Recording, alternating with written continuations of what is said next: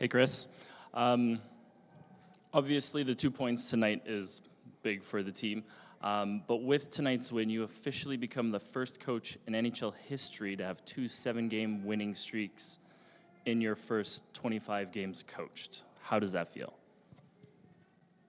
It feels uh, new to me. I have no idea. Um, I don't know. I guess, um, yeah, I'm happy. I'm happy the team's winning and playing well. And, you know, it was only a matter of time before they started winning hockey games, no matter, you know, what I message I sent or whoever it was.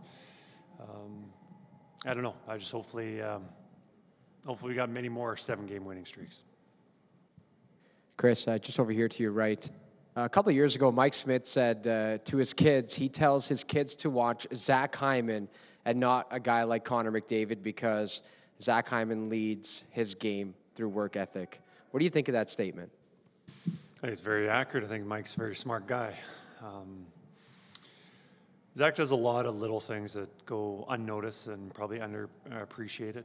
Just um, not tonight, but the Flyers game and um, the goal that Nugent Hopkins scored, and you saw the pass that McDavid made was beautiful, and the, the catch and the release was great by Nugent Hopkins.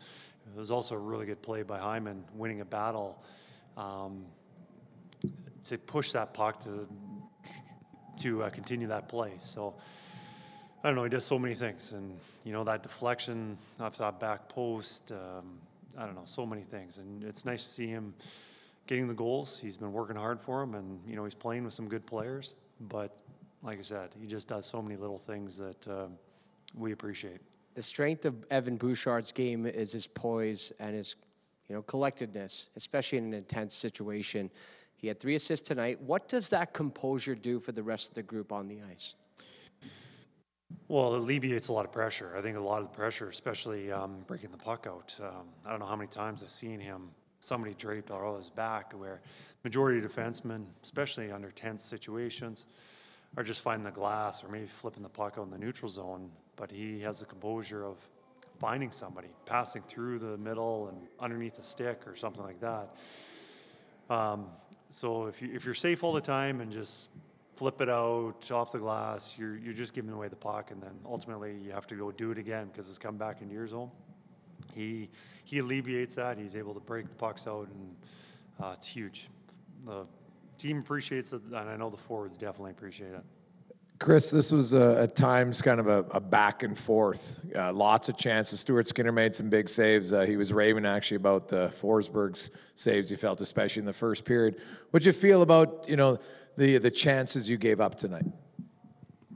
Um, a couple off the rush that I didn't like. Um, in the first period, I thought we were pretty tight and didn't give it much. Second period, a lot looser.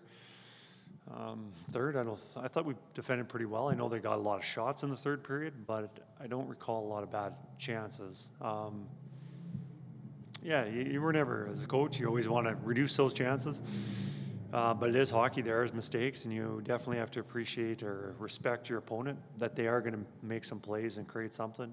And also, our guys aren't perfect. They're not going to play a mistake-free game. So, yeah, I think we could have been a little bit better, but overall, I think it was pretty good.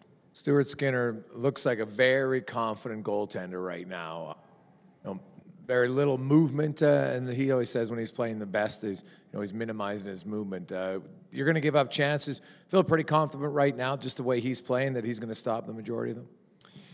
Yeah, he should feel confident. Uh, the the team has a lot of faith in him, and they feel good when he's in net um, and picks for that matter.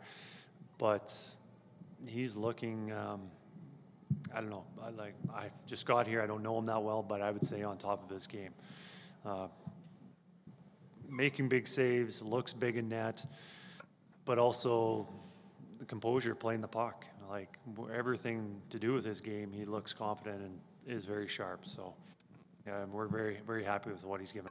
Your penalty kill, uh, you rolled out just kind of those three sets of forwards over and over for that four minute. You said you wanted to give people roles. Is that penalty kill a prime example of having been able to do that and seeing guys thrive with them? Yeah, well, it's it helps us so many time, things with, um, you know, with ice time and, um, you know, we've got some pretty offensive, dynamic guys who can kill. Um, but um, they're also very dangerous immediately after a penalty kill.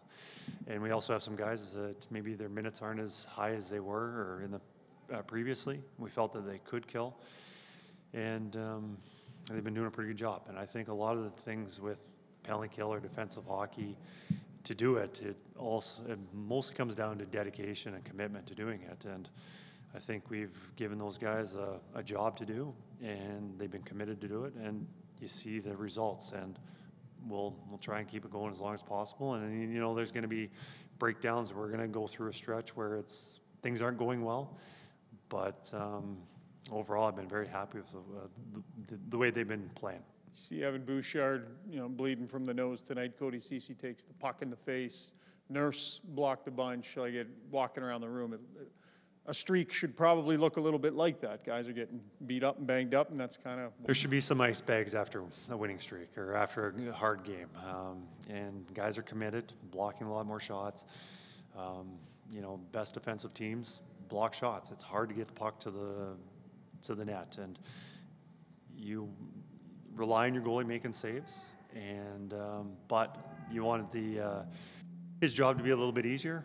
And one way to make it a little bit easier is, you know, not giving up odd man rushes and also blocking some shots. And I think our guys have been doing a good job at that. Kris, uh, when you got here in mid-November, did, I'm just thinking today that with this win, you're now in the wild card spot. Um, did you think in in your wildest dreams that a month and a half you'd be able to get this team out of that hole and make up that deficit that you had in the playoff spot? We never had a, a goal, or obviously the goal was to get into the playoffs and get in that picture. Uh, the timeline, no. Um, it definitely happened a lot quicker than we assumed. Um, you know, back in whatever it was, end of November. I'm not sure when we played that game in Washington. We talked about goal setting and what we needed to do to get into it, and we just wanted to slug it out where we needed to go five and three for our eight game segments. I think it was eight or nine segments that we needed to do at the time, and we'd get there. And um, yeah, no, this has happened a lot quicker than we thought.